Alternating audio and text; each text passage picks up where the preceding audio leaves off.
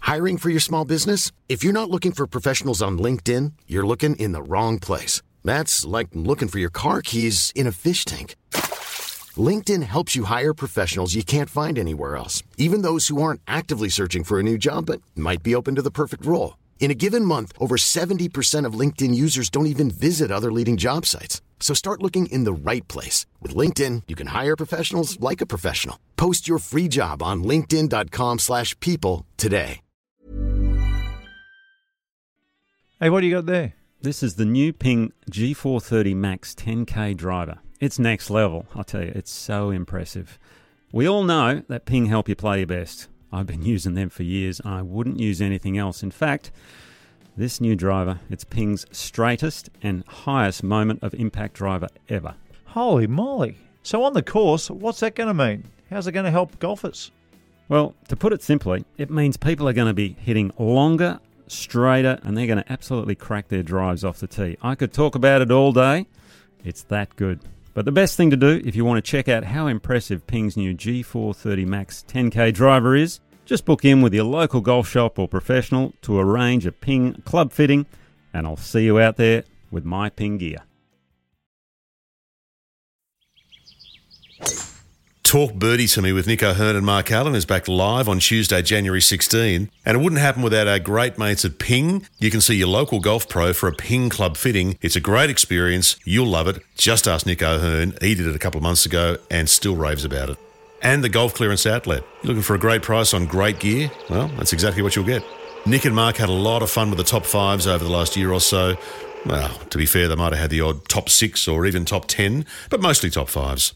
Let's revisit this one. Top five this week, and it's courtesy of David Craig, who mentioned he wanted his top five. Remind me again. Top five redos of shots that uh, pros would like to do again if they had the right. chance. That's, right. correct. That's yeah, I right. think he mentioned uh, Tom Watson Yeah, he at did. Hmm. Birkdale, 2009. He said that second shot. I was thinking about putting it into my top five, but I, I'm not because Tom said he hit the shot exactly how he That's wanted. exactly right. I think he'll take the bounce again, but he wouldn't take the shot back again. He Hmm. hit the shot perfect. So yeah, it didn't make the top five because it was he wasn't going to take a nine iron instead of an eight because he hit the Hmm. right club. It's just he got a bad bounce. so. All right. So where, where we starting at Okay. six B? Are we? We're So- not no. really. well, Mick, Mickelson, I mentioned earlier, I Yeah. was going to say his second shot he should have redone. Should have just pitched out, knocked it on the green. Makes four, he wins. If he doesn't, he's in a playoff with That's Jeff it. Ogilvy. So that was That's the it. one for me there, but that was number six. Same tournament. I know this man would love to have it again, and he's your favourite golfer, No. Colin Montgomery. The the shot out of a divot. His second shot. Second shot, he wasn't in a divot, I don't think. He said he was in a divot. Really? Yeah. He Oh, said Ah, he was in a okay. divot. Well, he changed from six iron to seven iron, allowing for the adrenaline. But the Yeah. problem was he had to wait because I think he might have been playing with Vijay Singh. Yeah. And if he'd have just gone up and hit it straight away, he would have hit a good shot in the middle of green. But he had to wait and wait and wait. Monty, when he waits, is not a good idea. Yeah. Flared it right, ended up making double bogey and losing the golf I'm tournament. with you. I, Yeah. don't, I don't think. I think it was a very very old divot that had repaired. That he was just you know. He's a, he, he, he does complain every once in a while. Every once in a while. Yeah. You love to poke Monty, don't you? Yeah, I do. Every chance I you do. get, you get a bit of a jab. I Should, do. should we get him on the show as well? Yeah, let's get him on the show. Number four uh, was mentioned earlier by Eric uh, Greg Norman. Which one? 1986, the four iron into the final Yeah. green at Augusta. If Yeah. he'd have hit that on the green, made par. He was in a playoff Yeah. with the great Jack Nicklaus. Did you see the interview he did when he actually went around um, Augusta again? And they, Oh, the 96 yeah, one? he, he Mm. said it was a five iron. He Yeah. should have just. I He mean, he tried to smooth the four iron in there. would birdied four in a row. Yep. He was trying to birdie five in a row to beat Jack Nicholas at the Masters, and it was probably just too good a scenario in his head that he went for Mm. it. But when he goes back, he goes, "I, I shouldn't have tried the birdie five. in a row. I should, I should have just hit the five iron, even if it came up short, two putt. I mean, a, I mean, I'm in a playoff. Yeah, exactly. Mm. I tried to beat him in a playoff, but the thought of having five in a row to finish the Masters to Yeah. beat Jack was probably too much for him. And you think about playoffs in the history of golf. Greg Norman, Oh, Jack Nicholas. I mean, we never got we never, Never got, got Tiger Woods, Phil Mickelson, did no, we? No, not in the playoff. Um, you never get the two greatest. No. That's the thing. That would have been one of the greatest playoffs in the history of golf. Yeah. Yep. I Anyway. think, I think the one the biggest playoff ever is Tiger v John Daly. Remember that one? it was Oh, in at the Amex. yeah. Yeah, I that's played right. that tournament in uh, at Harding Park. That was the Yeah. biggest one ever, and apparently uh, John Daly lost the playoff Got in his car, went straight to Las Vegas, Yep. and lost every cent that he made that day. Yep. 800,000. Gone. Yep, went straight to Vegas. Uh, okay, that was number He- he- four. He, was very unlucky. yeah, I'm sure. number three, uh, we had this mentioned earlier, Jean van der Velde Oh, at now, Carnoustie, 1999 Open Championship. which now, shot? okay, so the tee shot I have no issue with. He hit the driver and it bounced over the burn. He got Yes. he got lucky. Got lucky. But you kind of need to bomb it down there anyway. It's a long hole. yeah. The second shot for me, the two iron. It wasn't a four iron. It was a two, Two iron. iron. He tried to clear the burn, and he thought, "I'll bail right into the grandstand." Yeah. I kind of get that, but it wasn't the right play. If his caddy had have said, "Look, here's a wedge," and hit wedge wedge onto the green, three Yeah, putt, and you yeah. win the golf tournament. Simple as that. Can I? Can I? can- Yeah, can- go on. Have we got the protest siren, please? Did you- Please. did you play that week? No, No. Okay.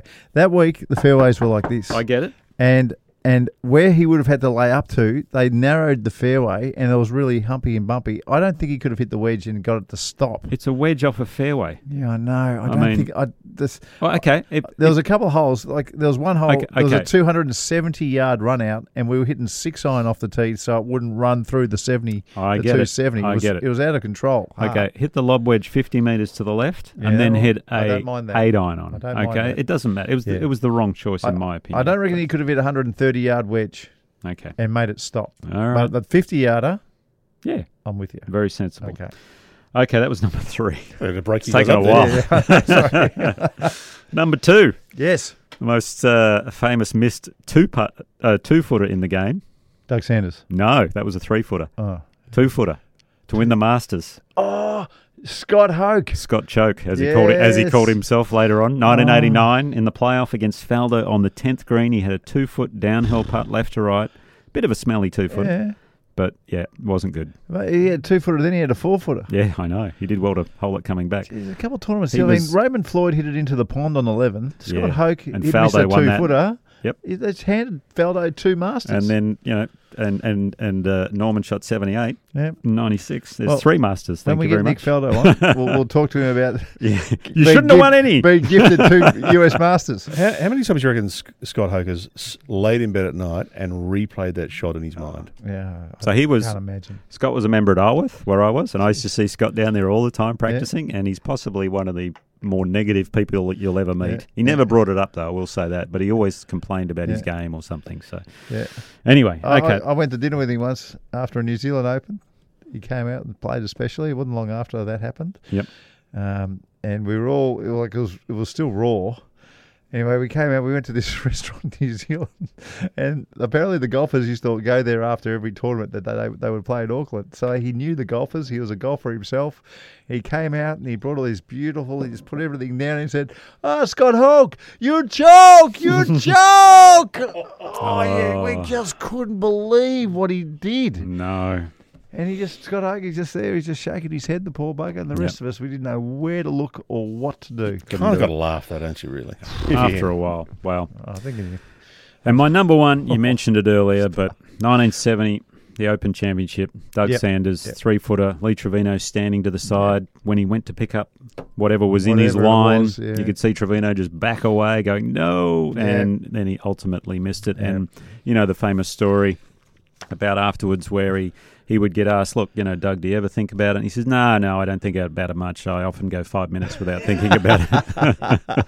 And then uh, rub, uh, what is it, insult to injury?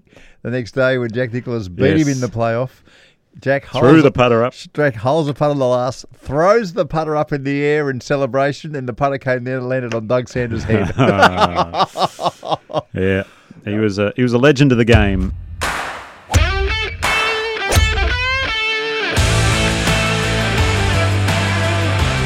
Nick O'Hearn and Mark Allen. They're back on Tuesday, January 16 for another big year of Talk Birdie Simi.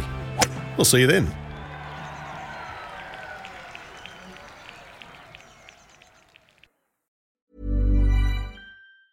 Planning for your next trip? Elevate your travel style with Quince. Quince has all the jet setting essentials you'll want for your next getaway, like European linen, premium luggage options, buttery soft Italian leather bags, and so much more. And it's all priced at 50 to 80% less than similar brands. Plus, Quince only works with factories that use safe and ethical manufacturing practices. Pack your bags with high-quality essentials you'll be wearing for vacations to come with Quince. Go to quince.com slash trip for free shipping and 365-day returns.